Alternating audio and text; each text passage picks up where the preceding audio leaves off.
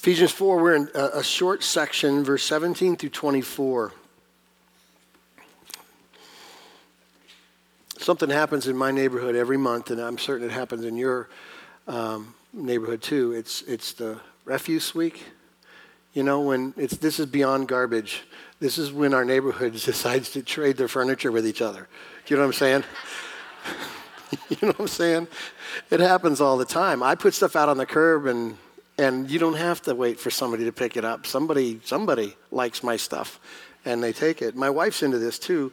Um, I've come home several times and discovered new pieces of furniture, painted and distressed, living in my house, and she's so proud of it, and, and I am too. It's great. It's awesome. Um, something, something that to someone isn't very useful, A little time, a little effort, transformed into a treasure, right? Um, that should sound familiar to you because that's the picture of what God does to and for his people. You got no purpose. In fact, we've gone through this together in this letter in Ephesians where Paul describes the problem pretty horrifically. You're dead. In your transgressions and sins, you're dead. You're without hope and you're without God and you have no purpose. You're dead. And that's a pretty bleak outcome, but that's where this whole story starts. But but the great news is that Jesus did his reclaiming restorative work on us, and now we become his treasured possession. We are the people of God. That's what we are. And now, this thing that had no function before other than to hurt itself and hurt other people gets transformed into something useful for the king. That's the same picture. You want another picture? I'll give you another one. If you have time today and you walk over to the Commons, you can quietly walk into the prayer space that has just been completed. And you, if you go in there, all you're going to see is thousands of everyday, ordinary two by fours. Just stuff you go down to Home Depot, stuff you never think about. It's got knots in it, there's cracks in it, there's just two by four. Stuff behind walls you never notice, nobody even cares. It's out in the dumpster, right? But in the hands of a skilled architect and a very skilled carpenter, an amazingly beautiful space happens. Are you getting the illustration here? The divine architect the divine carpenter takes our broken, fragmented, not filled lives and he moves it into a picture of his treasure.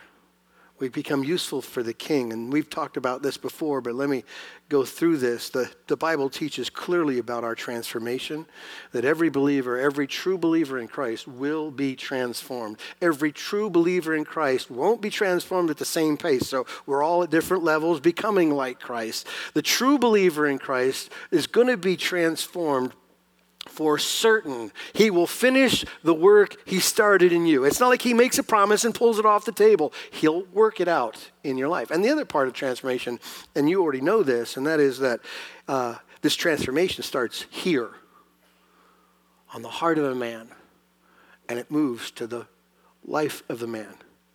Inside to outside is how this transformation takes place. Here's some proof. John said in 1 John 2 and you can finish these, by the way. I know you're familiar with them. And by this we know that we have come to know him if we keep his commandments.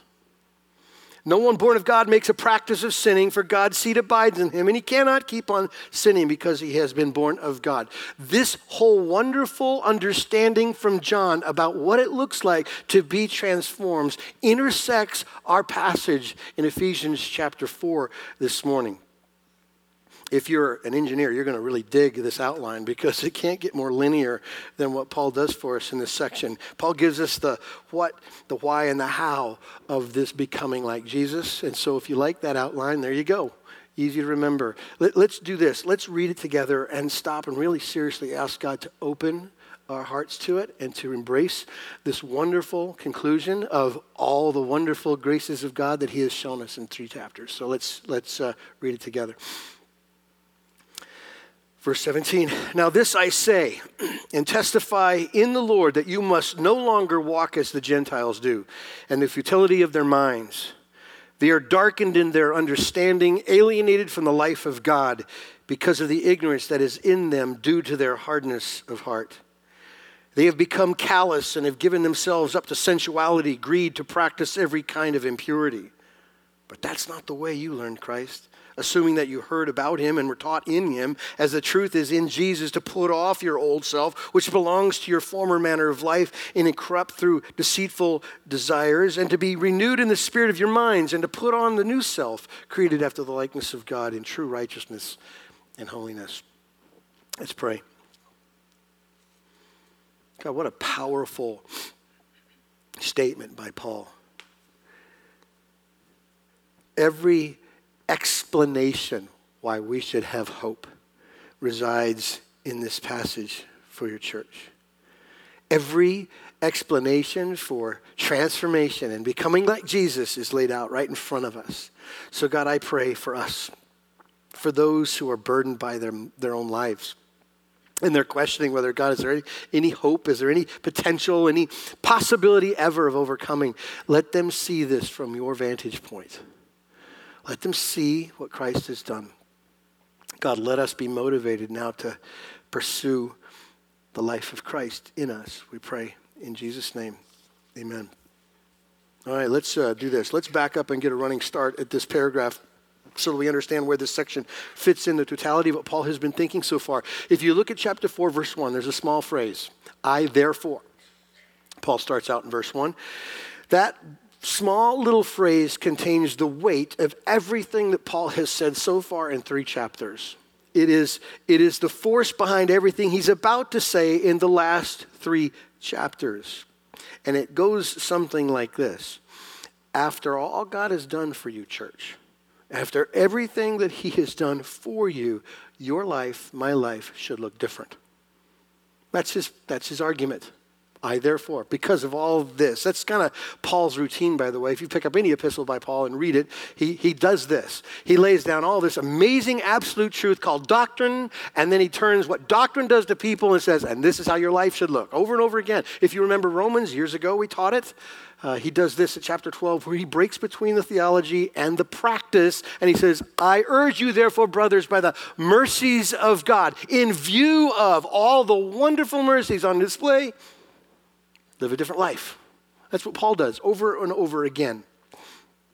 The first three chapters of Ephesians in this book describe those very mercies of God that we've received. In fact, in chapter 1, verse 3, possibly you remember this verse.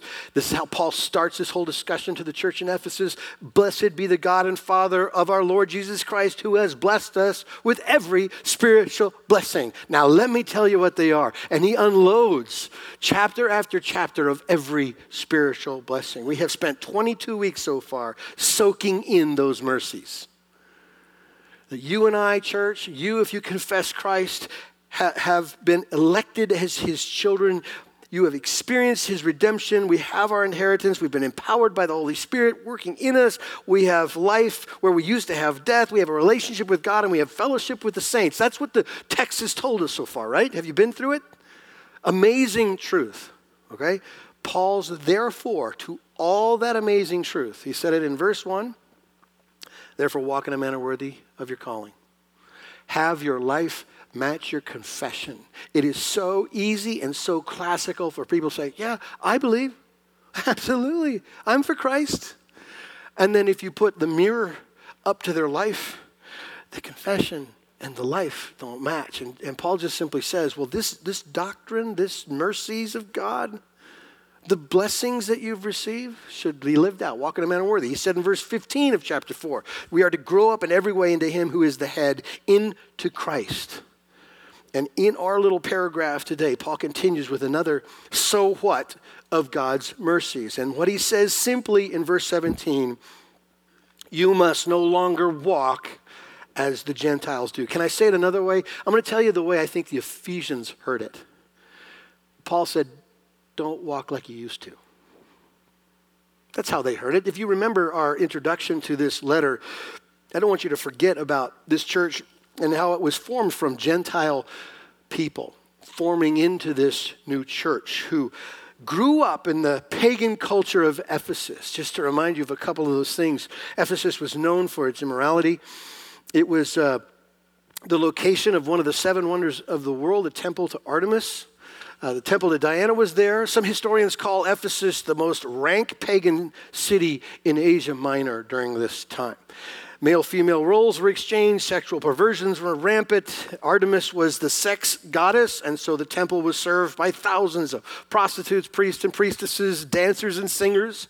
In this giant one of the seven wonders of the world, there was a quarter of a mile circle around the outside of this temple, this kind of outer courtyard, which contained, uh, was kind of an asylum for criminals who were safe from capture and even punishment as long as they stayed in the circle.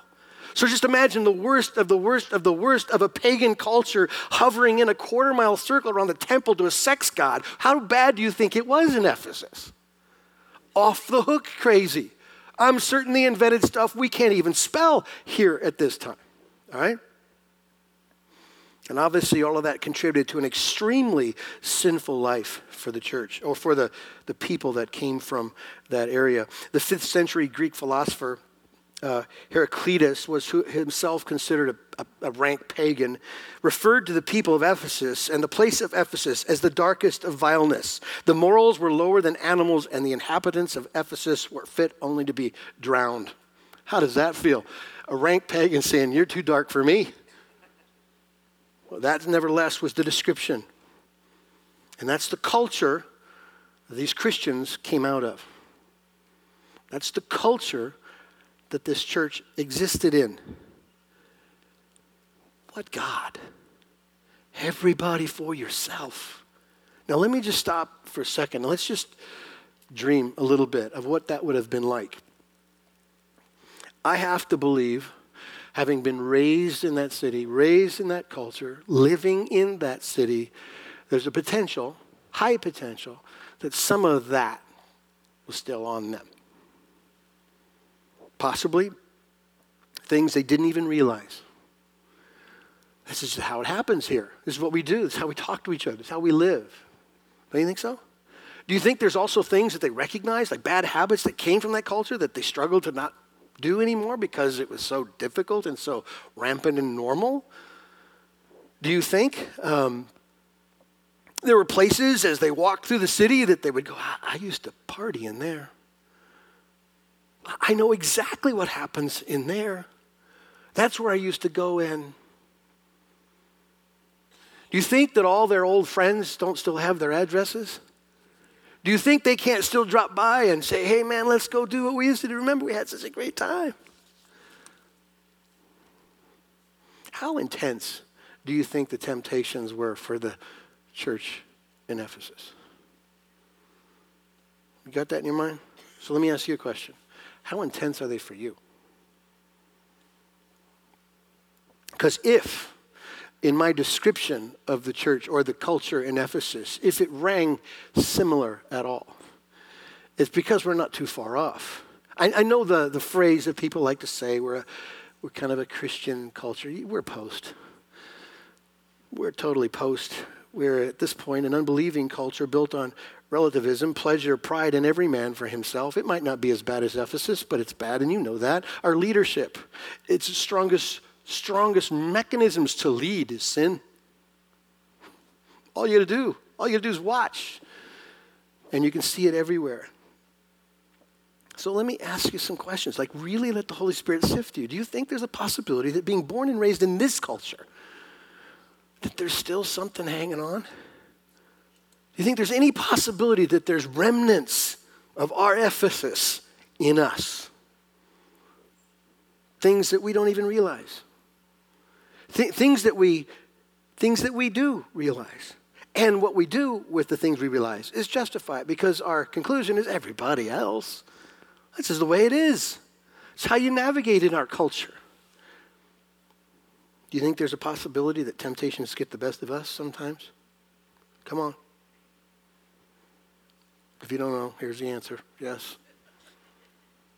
Do you think the culture is on us a little bit? Do you think there's a possibility at all that we walk more like our culture sometimes than we walk, walk like our Savior? I think so. And so does Paul, by the way. In the mystery of God's will, this, this letter wasn't just preached to the church in Ephesus, it's preached to us. Clearly, Ephesus is a great example of people who live and are absorbed into a bad scene. Well, we are too. So Paul can say to you, like he said to the church in Ephesus, do not live like your culture.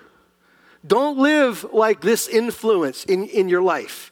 Don't walk, don't live like your culture. And he says this in the futility of their minds. Eugene Peterson, in his paraphrase, describes this. This leaves a more permanent mark, in my opinion. Don't live like the empty headed, mindless crowd. Thank you, Eugene, because that is perfect. Don't do it. I want you to notice something in the beginning of verse 17. This is not just Paul's opinion. This, this is the Lord's. He says, Now I say this and testify in the Lord. This is God's will for us, church. This is God's heart for us. This is God's, by the way, so what? To three chapters of what He's done for us. This is what I want you to do in light of those mercies, in light of those graces. This is what I want you to be. Don't live like that. Don't live like I don't exist. Don't live like I haven't changed you and remade you and given you a mind to think differently. Live differently than the culture you came out of. It's a pretty simple command, but Paul helps us because he goes on further to give us some reasons why. In fact, he gives us two reasons why one negative and one positive reason why we shouldn't live like the world we're in. Let me start with a negative one first. It is because don't live like the world around us because of the condition of the culture.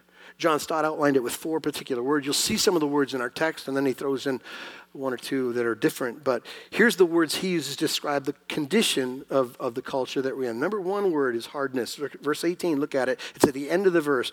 They are darkened in their understanding, alienated from the life of God because of the arrogance, ignorance that is in them due to their hardness of heart. The Greek for the hardness is a stone harder than marble. My assumption is that's a way for them to say, we don't know anything harder than the human heart. And I would, tell, I would tell you if there was something harder than marble, but that's pretty much it. Don't live like the world because their heart is hard. Don't live like the culture because they have a heart of stone. We like to use that phrase. And Paul's point is, church, you don't have a heart of stone, so don't live like you do. They can't respond to God. They're unwilling to respond to God. That's not us. That's not what God does in His bride. There's a, there's a movement in our hearts. There's a sensitivity in our hearts. There's a conviction, a new arrived sensitivity to sin, and that's ours now. Paul described uh, this condition in Romans chapter 1, this hardness condition. Maybe this rings a bell. This condition suppresses the truth about God. It knows that God is revealed in creation, but won't give him credit for it, will not honor God, just totally ignores the whole thing, won't give thanks. That's the heart that is hard as stone. Second word that, that kind of describes this condition of our culture is darkness. That's what he says at the beginning of verse 8, and they are darkened in their understanding. Hardness of heart is where darkness of heart comes from. You can't see. The obvious is not obvious anymore. The clear isn't clear anymore because the hardness has blinded the eyes. The gospel, the good news, Jesus is foolishness to those who are perishing. That's a total darkness, right? I can't perceive something good for me. So, Paul says the culture is darkened in their understanding. It has the idea or the meaning of having no spiritual understanding whatsoever. Let me just remind you again of what Paul said in Romans 1. For although they knew God, they didn't honor him as God nor give him thanks, but became futile in their thinking, and their foolish hearts were, here's the word, darkened. Claiming to be wise, they became fools. Darkness. I don't know. I'll just do whatever I want. I don't care how bad it hurts. I don't care how bad it hurts the people I love or how bad it hurts me. That's darkness. You can see the darkness around us. Darkness is best seen in that it loves itself. And its ideals, all of its ideals, flow out of a concept and understanding, at least in their mind, that there is no such thing as God, or God is dead, or God doesn't care. Whatever version you want, that's how they build their structures. God has nothing to say to me. That's darkness, right? Let me add one. Here's a third word deadness. Verse 18, the phrase is, is, the second phrase. They're darkened in understanding. Here's the phrase alienated from the life of God. The NIV uses the word separated. So if you want to put it together in that way, separated from life. Separated from life. There's a deadness. If you need an explanation, you haven't been paying attention. If you need an explanation to the brokenness of our world, of our culture, if you want to explain hatred and racism and anger and pride and wars and on and on and on, you want to explain broken homes and anger and violence, you want to explain unforgiveness, you want to explain all of it, well, here you go dead. Spiritually dead, unresponsive. That's where we started in Ephesians. One last word that John Stott uses to describe an unbeliever's condition. In verse 19, he uses the word reckless, and I'll explain it. Look at verse 19 again. and they've become callous and have given themselves up to sensuality, greed, to the practice of every kind of impurity. The NIV uses the word lost all sensitivity. I like that phrase. I think it helps us understand what he's talking about. It means beyond feeling. So that's why NIV interprets it um, lost all sensitivity. In other words, now get this the culture has pushed through the pain of sin to the point that it doesn't hurt anymore. And so they give themselves to it. That's just what happens. Leprosy, you've probably heard this before, is a great illustration of what we're talking about. Doctors tell us, listen, listen, to this, that a leper's flesh does not rot and fall off like you would imagine. That's sort of what I pictured when I was a kid. They got some kind of skin disease and it just starts to, you know, eat their flesh like that flesh eating disease you see on the news a lot. Well, that's not what leprosy is. Here's what leprosy is Leprosy is a skin disease that develops thick patches of abnormal growth, numbing large areas. The numb areas, along with enlarged nerves, get this, remove sensation, leading to a host of other problems. We rely on sensation, specifically pain, to tell us when we're hurting ourselves. That might seem like a basic concept, but those who have no feeling can suffer from cuts and burns before they even realize what's wrong. Injuries that would be mild with warning signs can become severe. You understand? Perfect illustration.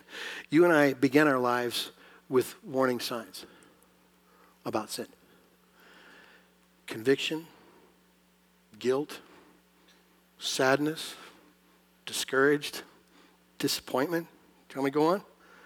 Things that affect us because of our behavior. They are clearly things we don't like. Someone once uh, a long time ago kind of used an illustration. I think it works. And said, you know, the heart was born, the human heart was born with an understanding of what sin can do. It's sort of like a cockpit in an airplane is filled with all sorts of lights and buzzers that help a pilot keep the plane in the air. So, for instance, I've never been in a cockpit, but my assumption is that there's all sorts of, I don't know, helpful tools that keep the plane straight and true. It'll tell you when landing gear's up, when it's down. It'll tell you when you're level flight, when you're not level flight, when you're upside down. They have all sorts of things. And my assumption is bells will go off and lights will go off. Now, what if the pilot said, man, those warnings, they're bad. They're no fun. Ringing in my ears and blinding my eyes. I know what I'll do. There's two options adhere the warning and change your actions, or get a big hammer and smash all the lights. Right? I prefer the pilot who does the former. And yet, using that illustration, the heart that Paul has described here, the heart that is hard, dark, and dead, becomes reckless.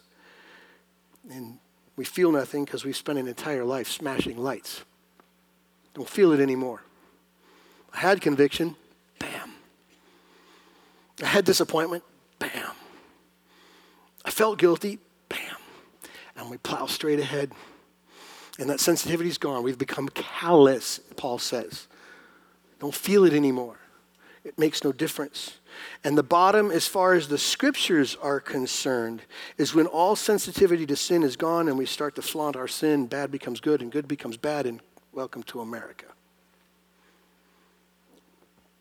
Now, I realize that description sounds like as bad as it could possibly be, and in some people, I'm certain it is.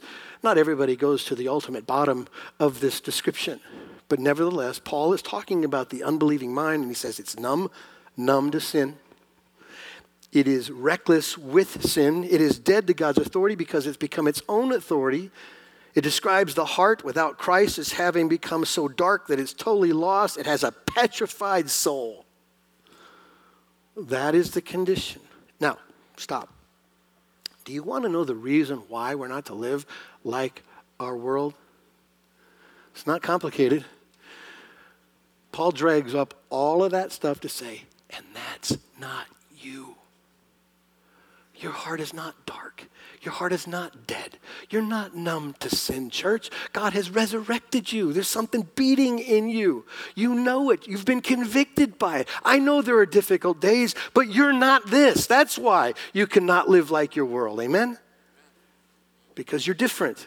Paul has already told us in Ephesians chapter 2 you were dead, past tense, in your transgressions and sins. But God, being rich in mercy because of his great love with which he loved us, even when we were dead in our trespasses, made us what? Alive. It's already done. You were dead. You are now alive. That description is not you. That's why you don't live like your world. Something beats inside of us. There's a conviction inside of us, there's a sensitivity in us, not a perfection, but something that never existed before. You get it? That's the negative reason why, number one. Here's the second reason that Paul gives us. It's exactly his next point this idea of, of life.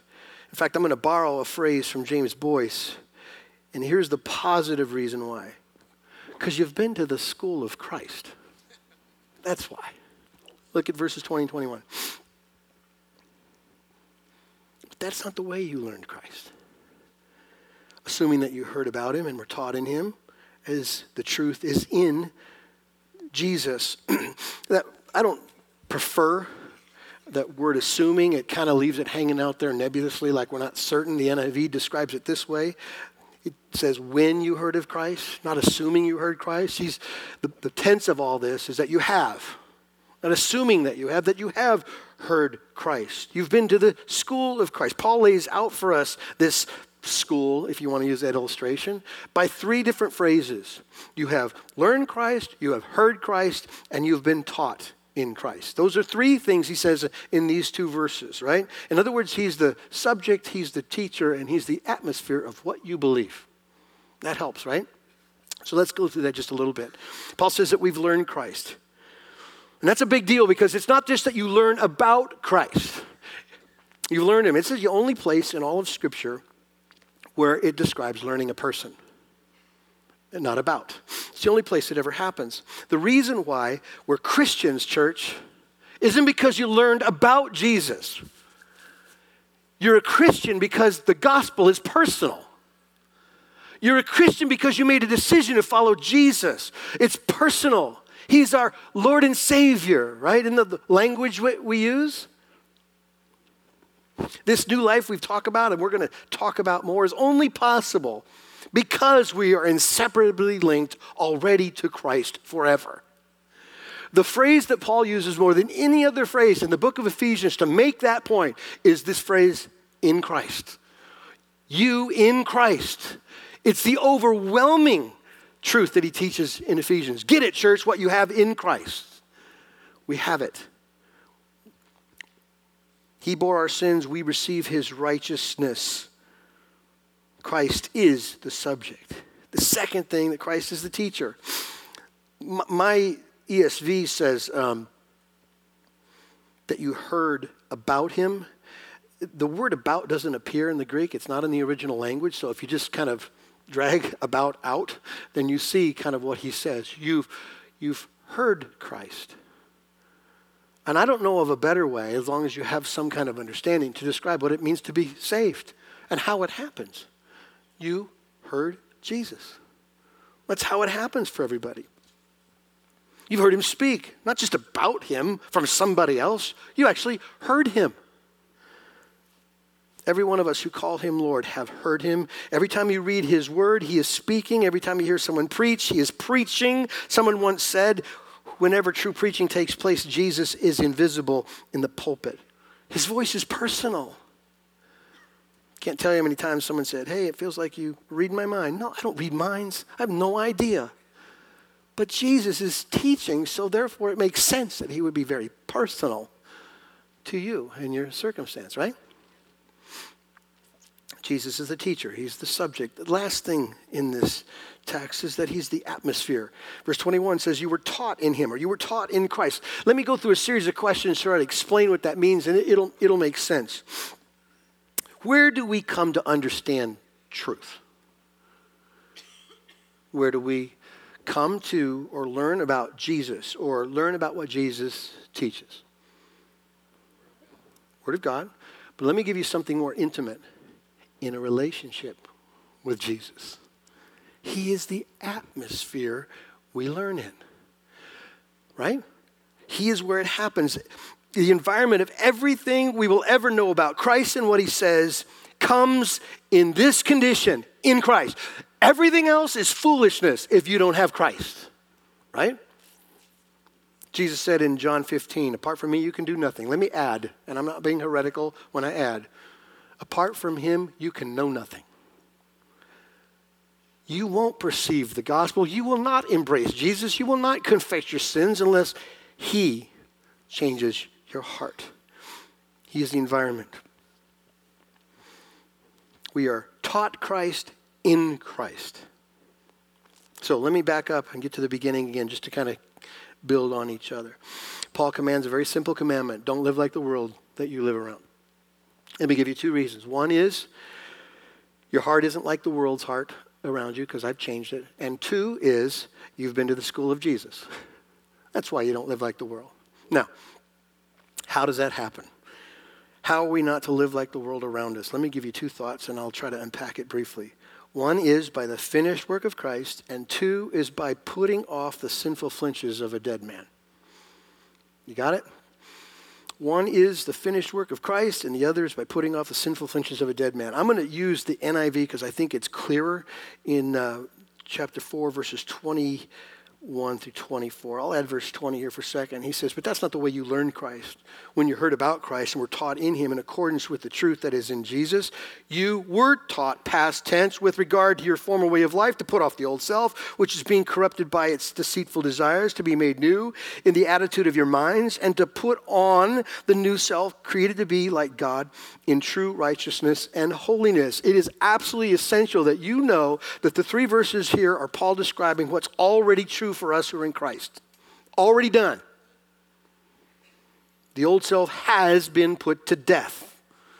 The mind of the believer has been renewed and you have been made new. You have learned him, you've been taught by him, you're in him. Paul said in uh, 2 Corinthians 5 if anyone is in new Christ, he's a what? Right now, right? He's a new creation. The old has passed away. Behold, the new has come. Colossians 3, he says, For you have died, and your life is now hidden with Christ in God. Those things already have happened. The dying you has already died. The renewed you has already been renewed, and the new you has already arrived. In the sequence of salvation, it's already true, okay? The only explanation you could possibly have for loving Jesus and hating sin whatsoever is that it's already happened. This new life has already happened. God did something. People don't save themselves. People who are dead and dull and dark, they don't sort out the problem and they don't find the solution. God dives into time and space and he peels back the hardness of the heart and he gives faith to a person and he expresses it new eyes, new, new sight, new confessions. Once a heart of stone, now a heart of flesh, right? The only explanation for loving Jesus and hating sin is that the foolish, unthinking, suppressing the truth mind of Romans 1 has already been changed. If your mind wasn't changed and you were still suppressing the truth, calling God a joke, you would never be saved. Something had to happen to your mind, and it's already taken place. It's the work of God alone that saves us and changes us. How could we possibly ever not live like our world? Well, Paul gives it to us right here. Verses 22, 23, and 24. God through Christ must destroy the old me. God through Christ must change my mind. God through Christ must make me like Jesus. Already taking place. Amen? Okay, and. This is one of those passages where you could preach two different angles and go, oh, that sounds right too. Well, that sounds right too. Let me just describe to you, beyond it being an absolute doctrinal certainty, what Paul's described, it's also an expression of how to go and behave. It just is. In the transforming work of God in our lives as Christians, we spend the rest of our life putting off the sinful flinches of a dead man. And that's what we do. Already dead, but there's some still flinches, right? Let me describe an illustration. I think it works. A couple years ago, my family and I were up in Sedona staying at a cabin, and we went for a hike. And we were on a hike up a hill, and all the kids kind of got separated. My wife and I were together, coming back, a little tired. And as we're walking down the trail, a big five foot rattlesnake right in the middle of the trail. And as a protective father, I said, There's just no way I'm going to let that thing live. I don't want it sneaking out in some hike. I don't know where it is. So I took a big old rock and I blew it up. Okay? I crushed it. There was nothing left to its head. It was gone. It was, it was dead. But lo and behold, I looked and the rattle went creepy, right? There's no head. It's dead. That's a perfect illustration of our trouble. Our sinful flinches are the rattle of a dead man. They're just there. I'm dead. That's creepy. when I get angry, it's not Christ in me. It can't be. It's the rattle. When I lust, it's not the new man, it's the rattle. When, when, I'm bitter and angry and I resent and I want to hold on to it, I want to play the victim card, when I want to be that person, it's not Christ, it's the rattle. Because it's dead, but it still makes noise, right? So Paul says, because you're brand new, strip off the old ways of coping, strip off the ways of meeting your needs without a Savior. Just take that stuff off. Whenever there's still a rattle in your thinking, well, then pick this thing up and renew your thinking in God's Word. Whenever there's a rattle of selfishness and pride, then put on the likeness of Jesus and walk humbly and serve someone. Do you understand? It's both. God has made us new. So let's set aside the old habits. And here's how you do it it's not complicated confess them and reject them. That's putting off. Call it what it is and leave it behind. That's putting off. But there's another thing we do we wear the life of Christ. It's the action of replacing the bad habits with godly ones. And I don't know what you've ever been taught, but let me just tell you an absolute truth. Bad habits never end by removal alone, bad habits end by replacement. If you simply say, I want that to go away, and you don't flood that hole with something better, you got no shot. That is the putting off and the putting on of what Paul says we do because we're made new in Christ. Call sin what it is and reject it. Put on the life of Christ and walk new. That replacement equals transformation. Jesus is our replacement. Amen? Let's pray together. God, help us get this, not just in our minds, but in our actions. We need your help, Lord. So make us ever growing sensitive to our sin. Help us confess it and reject it and put on the life of Christ, this new self that Jesus died to give us. We pray it in his name. Amen.